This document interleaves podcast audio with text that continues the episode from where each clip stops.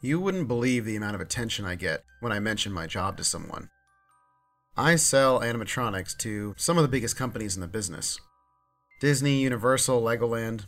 They have all been my customers, which seems to be a dream come true for more people than you can imagine. For me, though, it's just where I happen to end up. I started out working at Disney, front of the park, just checking tickets. Then I moved into entertainment and to the scenic department, where I learned about doing maintenance on animatronics. My years in the parks gave me a very unique resume, which allowed me to start a company of my own. I've been doing that since the 90s, and it's a decent industry to be in. As long as you're okay with looking at monsters and sometimes blood and guts on a day to day basis. See, most of our business comes the month before Halloween. That's when all the local haunts from all over the country are looking to update their attractions for the year. And the pieces honestly sell themselves. Every once in a while, I have to toss in a few facts about high end motion control systems, linear actuators, or adjustable pressure valves, but in the end, it's all about what the thing looks like, really. If the animatronic looks cool, I was going to make money. If not, I was on a budget that Christmas.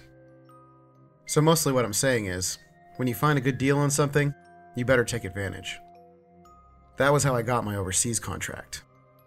I had gotten wind of a company in Ukraine that was producing characters and selling them for half the price of anyone else. I was very eager to get those into our pipeline, so I went and had a meeting with the rep overseas, and it was more than I could ever have hoped for. The place was just outside of Kiev, which, fun fact, is about two hours from the Chernobyl exclusion zone. You know the one with the nuclear meltdown? I was kind of freaked out to even go, due to potential exposure, but when I started calculating those extra margins, I sucked it up and went for it. Once I arrived, I almost couldn't believe it was the right place. It was essentially this old bomb shelter that had been converted into a factory. Within its dirty concrete halls were countless, mostly bootlegged, branded animatronics from throughout the years Mickey Mouse, Ronald McDonald, Figment, along with several other Halloween ones I'd seen at Spirit. Then there was even this creepy bear with a top hat from some weird off brand Russian pizza chain that looked so scary I couldn't believe anyone would ever buy it. The one that the rep kept trying to push me on, though, was a Chuck E. Cheese. I really wasn't all that interested. I mean, this was the early 2000s, so Chuck E. Cheese wasn't as booming as it used to be. The price, though, was too good to turn down, and I knew that some location was going to have to replace one at some point. So I purchased it along with 20 or so other pieces to ship back to our warehouse in the US. Within the next six months, I had gotten rid of every single one of those animatronics, except for that damn Chuck E. Cheese. It wasn't that I hadn't tried, though. I actually got it sold in the first month to a location in Iowa. But then a week after they purchased it, they mysteriously returned it, saying that it wasn't working the way they had expected. I brought my best technician over there to check it out, but it seemed to be operating just fine. The restaurant owner was adamant about getting rid of it anyway, though. Trying not to burn any bridges, I told him that I would take it back regardless, but I wanted to know what the real issue was with it. That's when the owner's wife started telling me the weird stuff. She said that the robot was always looking at them. Every time they went into the restaurant or walked around, somehow it was always glancing in their direction, even before the power had been turned on. Then one day during a very busy birthday party, Chucky inexplicably grabbed a little girl's hair and would not let go. I informed them that was not possible with the way that the hands functioned, but they were adamant about this. They said they were lucky the little girl's parents didn't sue. So I took the Chucky back and put it in the warehouse for a few months. I thought maybe the character just wasn't popular enough anymore because I couldn't get that thing sold for the life of me. I started considering breaking it down and selling it for parts, but that was when I had the genius idea, or at least I thought I did, to reskin it and sell it to this pest control company, Vito's in exchange for free services. They ended up accepting the trade and set it up under an awning right in front of their office. They got so much publicity from that damn robot. People were showing up there every single day to take a selfie with the animatronic and just to mess around with it. They even got a little spot in the local paper because the sales were through the roof.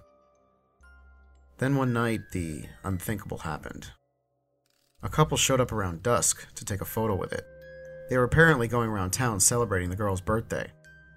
So she put a birthday hat on top of him and posed in front with his arms to her sides.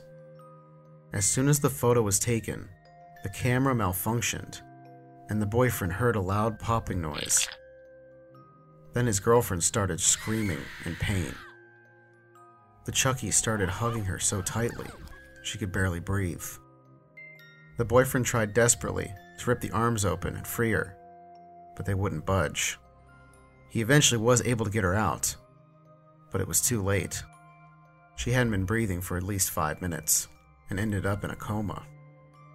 When the boyfriend was asked about the event, he told the police that the robot malfunctioned and wouldn't let her go.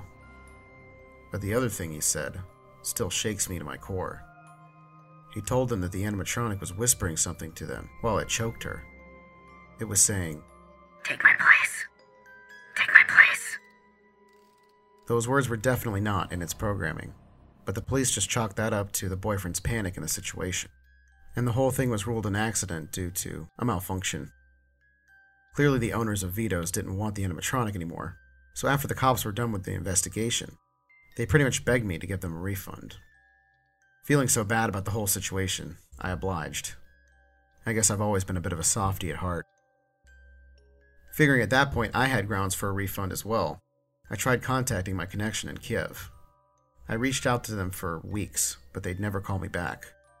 When I checked into them online, there wasn't a trace of them anywhere anymore. So, not knowing what else to do, I ended up keeping the horrible thing in a storage closet in the warehouse, which ended up being the worst decision of my life. It was in there for probably about a year, and I somewhat forgot about it. I was going into a really slow season, so I was up in the office grinding out phone call after phone call to try and get some orders placed. I used to have this window that overlooked the showroom floor below, where all the stuff was, and I would watch my daughter as she explored the warehouse. Well, I must have been distracted, like I said, it was slow season and I was desperate, and I lost sight of her. She ended up leaving my vision for only a couple minutes, but then I noticed the lights of the warehouse started flickering. Realizing what had happened, I ran down to the showroom floor to look for her, and that was when I found the door open to Chucky's storage closet. My daughter was lying on the ground unconscious, the skin on her hands charred and smoking. The Chucky just standing there, staring at me as if pleased with itself. When the EMT arrived, he said it was a power surge that killed her, although there's no way it should have happened that way. None of the animatronics were even plugged in. The next few days I spent desperately trying to dismantle the robot. I used sledgehammers, drills, eventually an industrial arc welder, but nothing did the trick. This thing wouldn't come apart. There was something not right about it. Something otherworldly was definitely at play. All I know is after that, I got the thing as far away from me as I possibly could I put it in one of our trucks and started driving.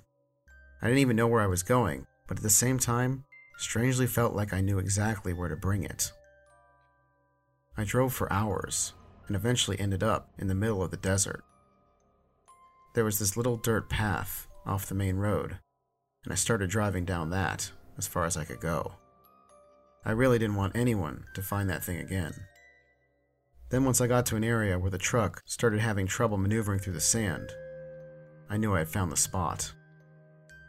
I took the Chucky out of the back and just tossed it out there. I felt bad passing the bucket away, but I didn't know what else to do. It seems like that was probably what the guys in Kiev had done to me as well. I did stick a note to it though, just in case someone did come across it. I'm not a total monster. The note said, Beware this animatronic. Horrible things may happen to you and your family if you allow this into your home.